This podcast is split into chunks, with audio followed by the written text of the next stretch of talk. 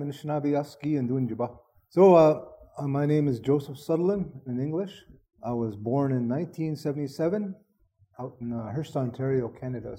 I grew up in a reservation called uh, Constance Lake, Ontario. My father's name is uh, Jean Gijik. He passed away in 2002. His name is, uh, then after that, after, when, we have a relative that passes away, we call him Jean Gijik, and we add the word Bun at the end. Gijik Bun.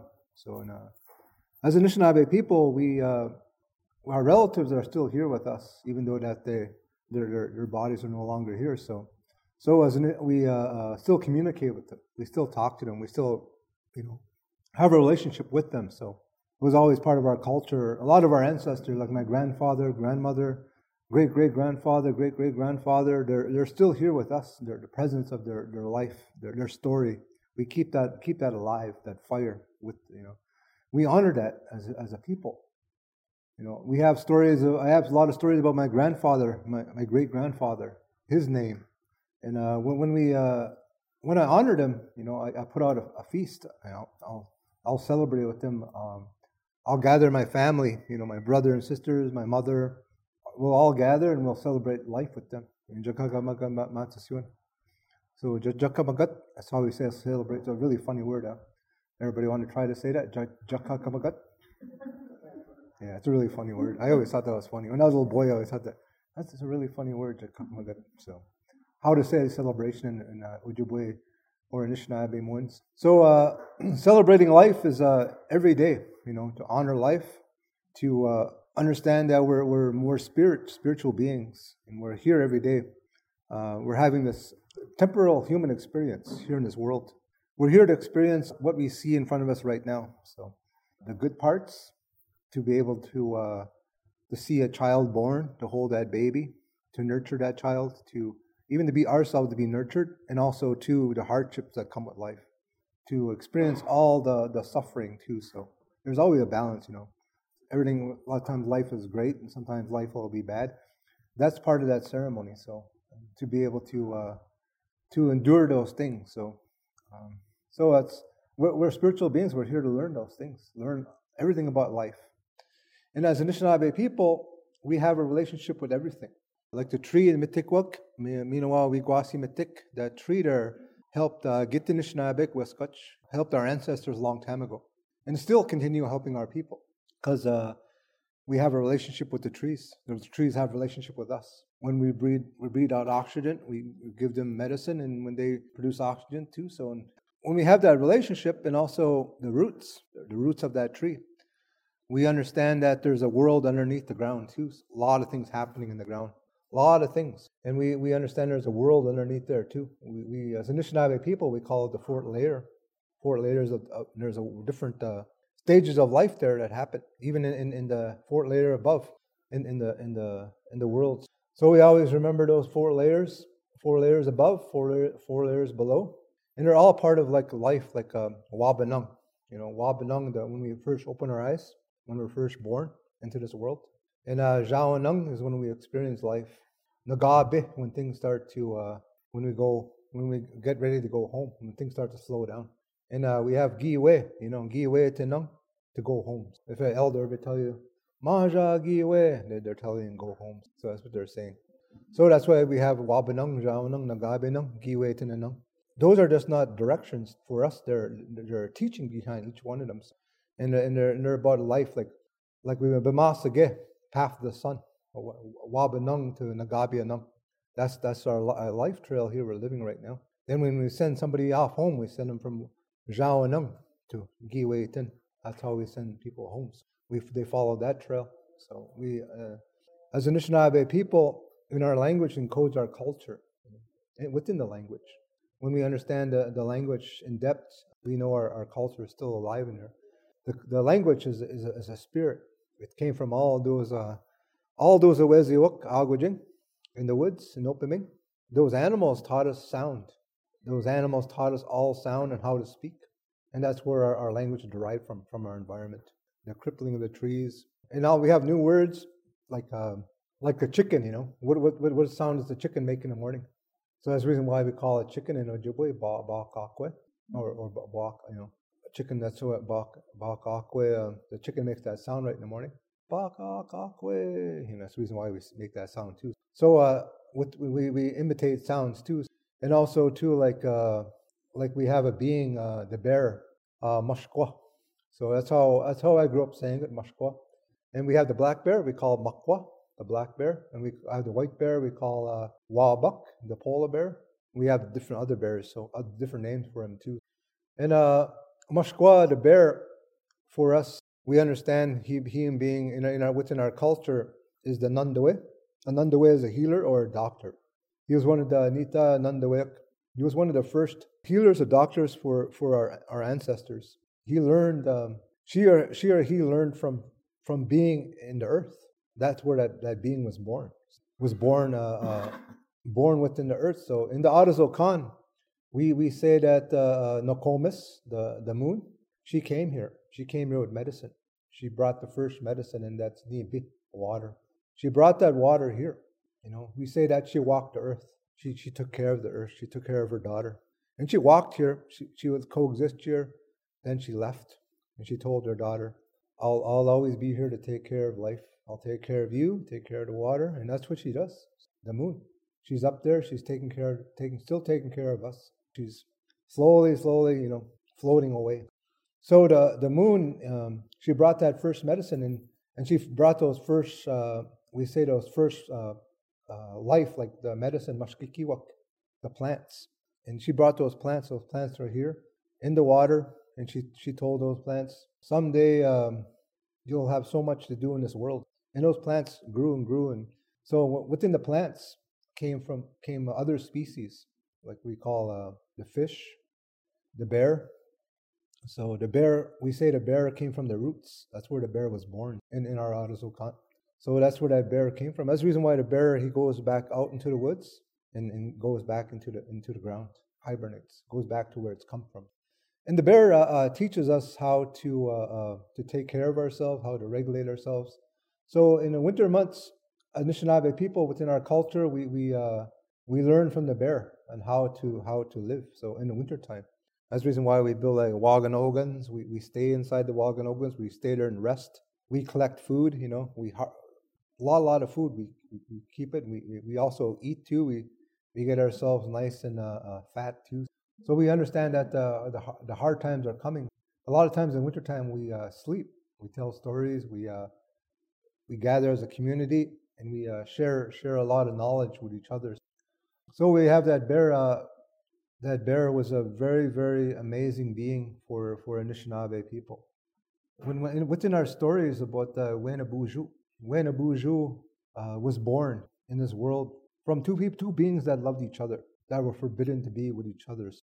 The grandmother told that, that young young girl, her daughter, don't don't look into the west. You're no longer going to uh, have anything to do with that being because if you guys get together, you're you're going to perish, and I don't want that.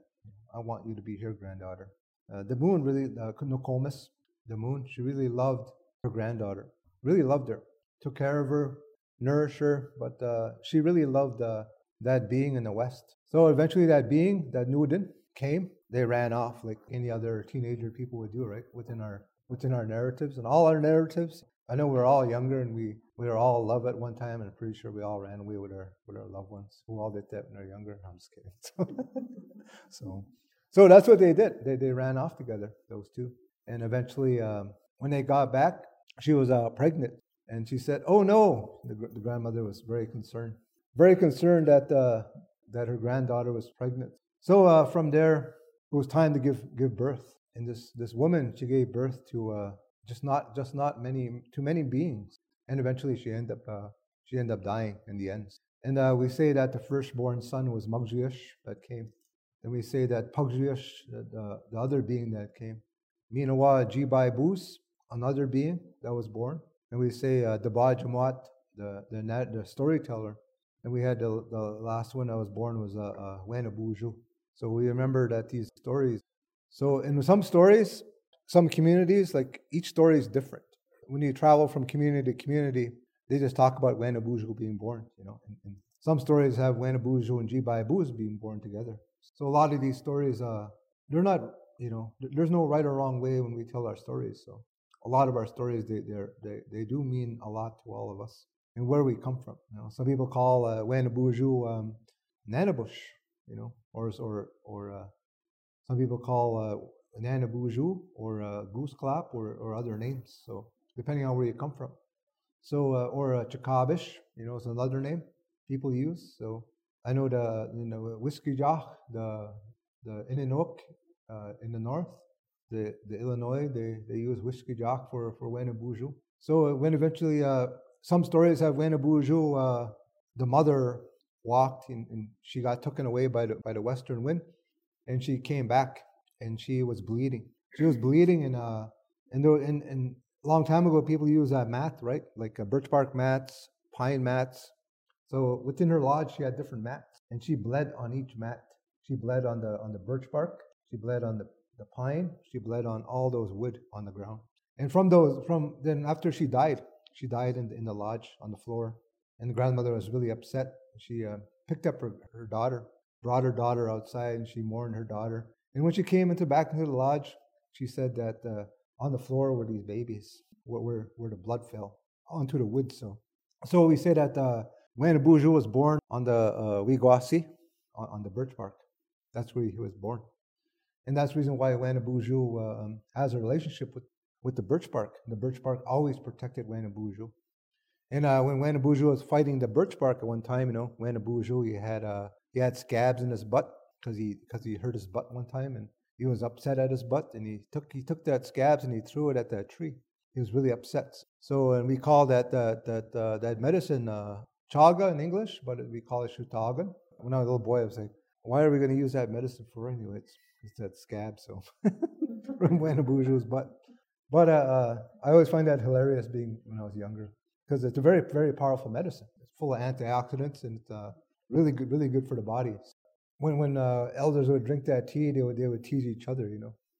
You go first, you know. You go first, you know. You, will have more. I'll give you more. So you know, they'll they'll, they'll throw uh, they'll throw a lot of that shitagan at each other, you know. So they'll even throw it at each other too. They'd be playful, you know.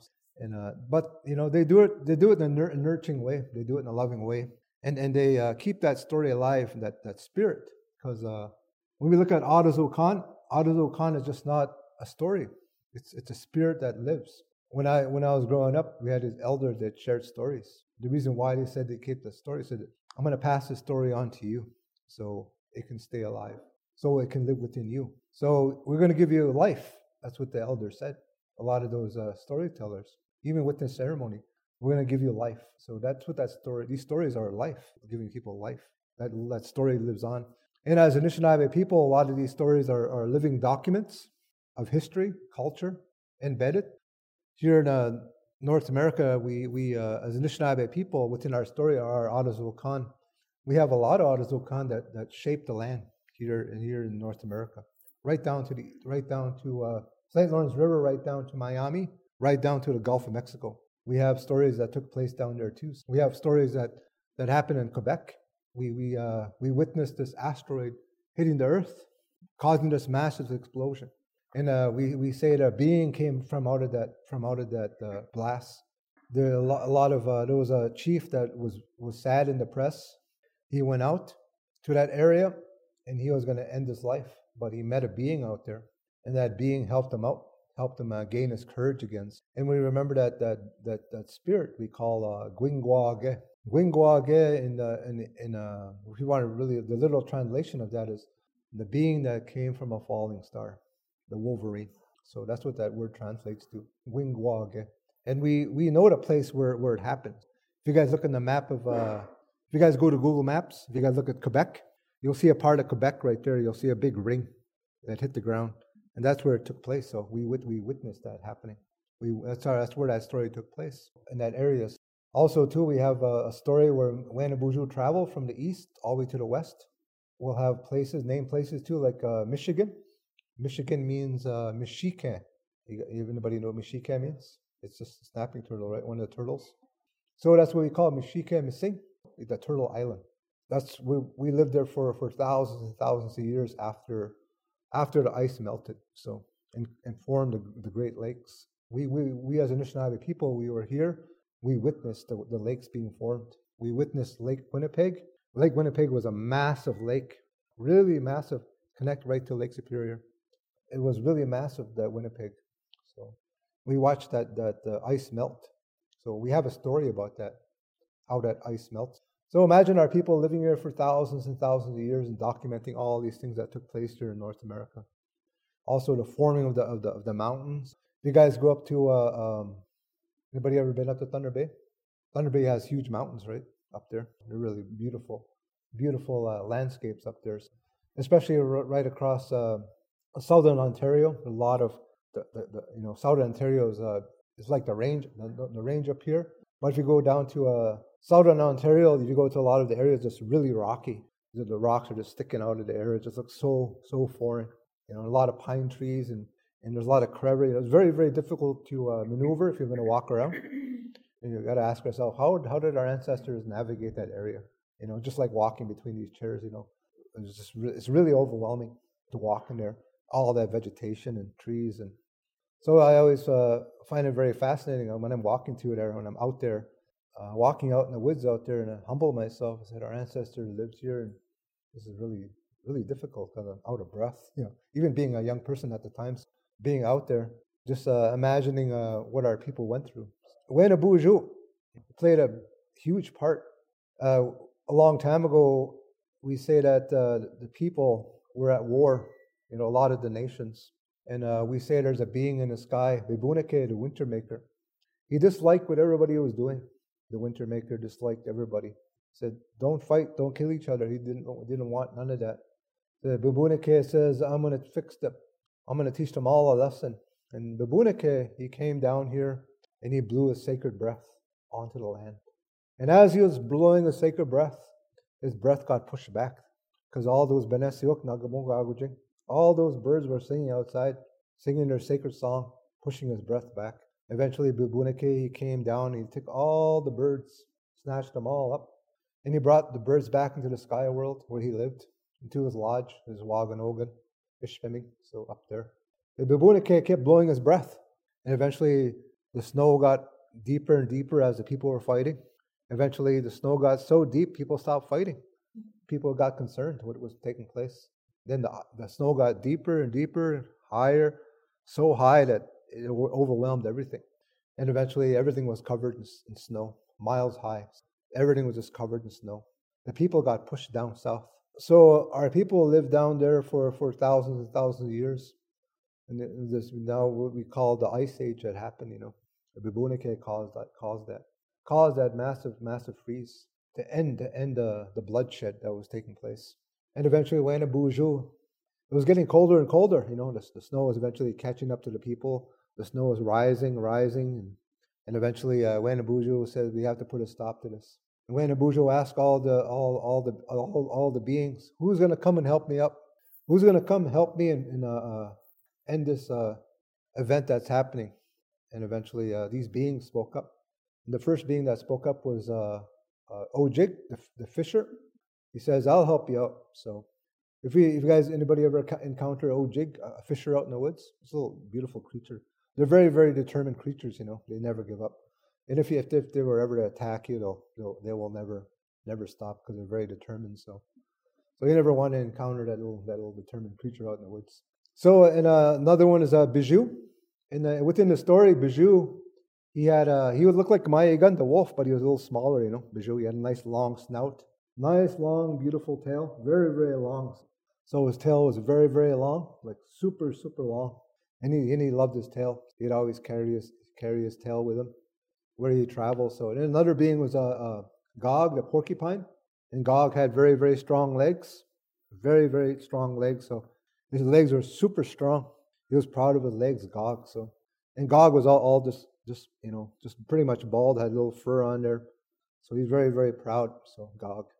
So and another being was uh, Nagig, the otter, and those beings, they said, when a Boozhoo will come with you and we'll help you out. We'll get those uh, those spirits up there that sing their sacred song so they can melt the, the snow and ice. So those beings, they went off with Wenabuju. They traveled. They traveled up to the coldest part, up to the highest part. And he, as soon as they got to the highest part, and Buju said, Who's going to go first? Bijou said, I'll go first. I'll go first, Buju. When I get up there, I'll let down my long tail and you guys can climb it. That's what Bijou said. And eventually, Bijou, he ran up that hill, he jumped. And eventually, Bijou was flying in the air, determined, you know. And Bijou, he hit a barrier there. He hit his face. His face hit that barrier. And now Bijou's face is that way today. You guys ever see the, the lynx? How his face looked like a pancake?